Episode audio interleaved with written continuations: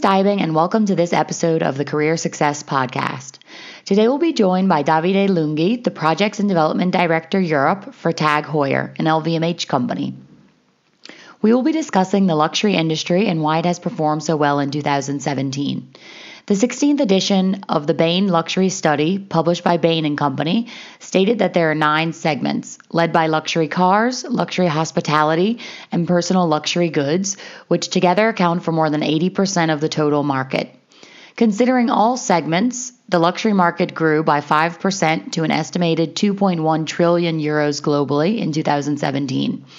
The market for personal luxury goods, the core of the core, reached a record high of two hundred sixty-two billion euros. Davide, why do you believe the luxury industry is doing so well? Uh, that's a magic question, Lauren. I see, I see three main reasons, if I may say, contributing to the success of the luxury industry, and these are coming from my experience and, uh, and uh, my continuous researches. So the first one is the sustainability of the business model of the luxury companies. Sustainability for me means combining tradition and innovation, means connecting past, present, and future, and continuously investing in heritage. Uh, all uh, the luxury companies that I observed keep investing in supply chain to ensure long-term vision. And uh, what I've seen as well is that the majority of this company and uh, our company as well, keep putting efforts in sourcing sustainable raw materials mm-hmm. and developing the very highest standards. The second one is, in my opinion, the purchasing behavior of the travelers. We have seen in the travel retail, people spending more and more for luxury goods. A recent statistic that I've read for issued by Deloitte is saying that people traveling account for forty percent of the personal luxury study market, which is amount of very astonishing, but is is what we see and what we observe. And doing that, the brands are uh, reacting to this acknowledgement, launching special lines for travelers, opening brand cafes, luxury hotels, and again, adding travels and journey experience in their brand D N A. Mm-hmm. And the last one that I observed is the innovative developed shopping experience that we have seen in the past few years. So the luxury sector, of course, like all the sectors, has not been immune to the rise of the e-commerce.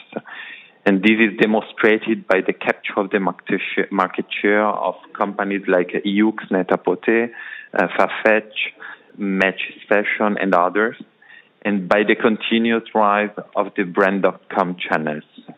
It means the real, the e-commerce of the brand. And in this context, the original challenge for the luxury brands was how to replicate the luxury shopping experience that we have offline, online, and it happened increasingly more and more, the valuable investment on how to use digital technology and to enhance this luxury store experience. Okay. And um, I'm, in terms of L V M H, they had a record revenue of forty-two point six billion euros in two thousand seventeen, an increase of thirteen percent. Over the previous year, so I'm sure you know and understand those numbers quite well. But in terms of, you know, besides L V M H, which luxury companies do you think are leading the industry? So, of course, as you said, uh, uh, L V M H remains the market leader with a, a record year again in two thousand seventeen and confirmed solid results. Then, what we have after V M H and what is, which are the biggest luxury companies and luxury groups. So we have uh, in the top five, the second one is uh, Richemont with brands mm-hmm. like uh, Cartier, Montblanc, E W C, Jaeger-LeCoultre, Chloé, and so on. It's a primarily focus on uh, watches and jewelry business, but they are key players. Then we have the American player Estee Lauder, in the mm-hmm. beauty, with brands like Estee Lauder, Clinique, and Aveda. So the first one is a global luxury player. The second one is uh, more focused on watches and jewelry. The third one is more focused on beauty and cosmetics. Mm-hmm. And then we have the fourth one is the Italian company, the Italian group Luxottica. Mm-hmm. Luxottica is uh, specialized in eyewear, specialized in accessories, and they have uh, purchased brands like Ray-Ban, Oakley, then they have licensed eyewear. And the number five is the Swatch Group. Again, we go back again to the watches, and they have brands like Omega, uh, Longines, Swatch, Breguet, and many other watches brands. Mm-hmm.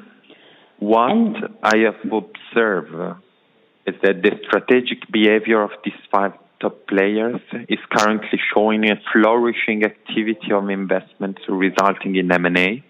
Mm-hmm. Such is the case of Luxottica and the giant Essilor. Or a, another example, which is a really a nowadays example, is uh, the bid of Richemont to take the full control of Yoox Net-a-Porter, the pure player online market leader in the premium and luxury product.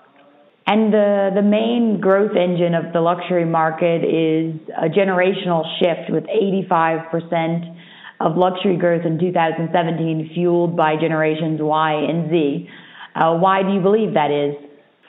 So I I can frankly confirm this view, and uh, this has been as well stated in a recent study published in February twenty eighteen by the uh, Boston Consulting Group and uh, Altagamma, stating that millennials are the generation that will contribute the most to the market's growth in the future.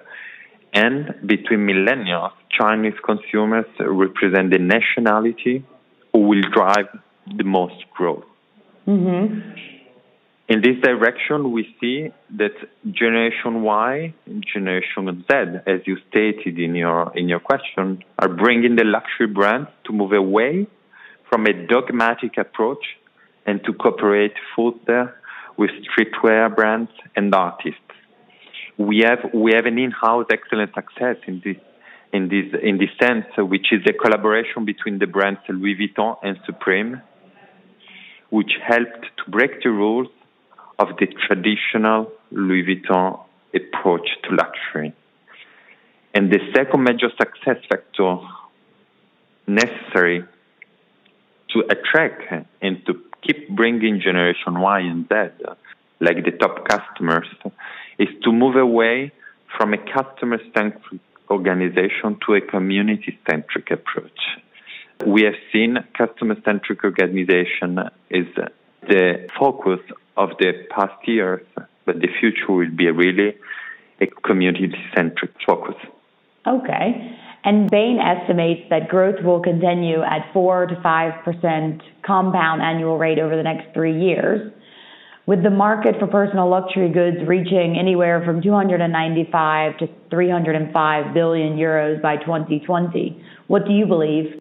So uh, I'm convinced that the luxury, the industry of luxury goods is facing up various challenges in the coming years, uh, and uh, these challenges will be crucial to get to the mentioned compound annual growth that you mentioned, or that Bain mm-hmm. estimates between four and, and five percent. So the first one is the strong investment in, moda- in mobile. So social media and online. So what, what we have, uh, uh, what we know based on research is that fifty-five percent of luxury consumers buying online use mobile phones, and these peaks appear among the youngest generations, getting to seventy-five percent. And mm-hmm. influencers and social media are gaining more and more power. We have five platforms which are dominating the market, so Facebook and Instagram in the Western world. And we have in Asia, and primarily in China, WeChat, Weibo, and Q Q. Mm-hmm. The second challenge is the decline of formal style, opening the doors to the casual style. So uh, affordable luxury represents better the personal branding of the youngest generation compared to a more classical luxury style, which is the one represented by the traditional brands. And then a third and the last challenge that I see is highlighted as well by a recent Deloitte study on fashion and luxury goods, which is linked to the omnichannel. the omni-channel and the, the inevitable flow of the digital tide continues, and the real risk for luxury brands is that they are left behind if they cannot find the right place for e-commerce in their business strategy. And treating e-commerce as a distinct business risks creating a wider divide and make harder to bridge, because at the end, the consumer expects a connected and a coherent experience regardless of the channel. And this is uh, this is what I think actually is important for the uh, for the future of the luxury goods. All right. Well, Davide, thank you so much for joining us today on the Career Success Podcast. Thank you. Uh, thank you, Lauren. My pleasure.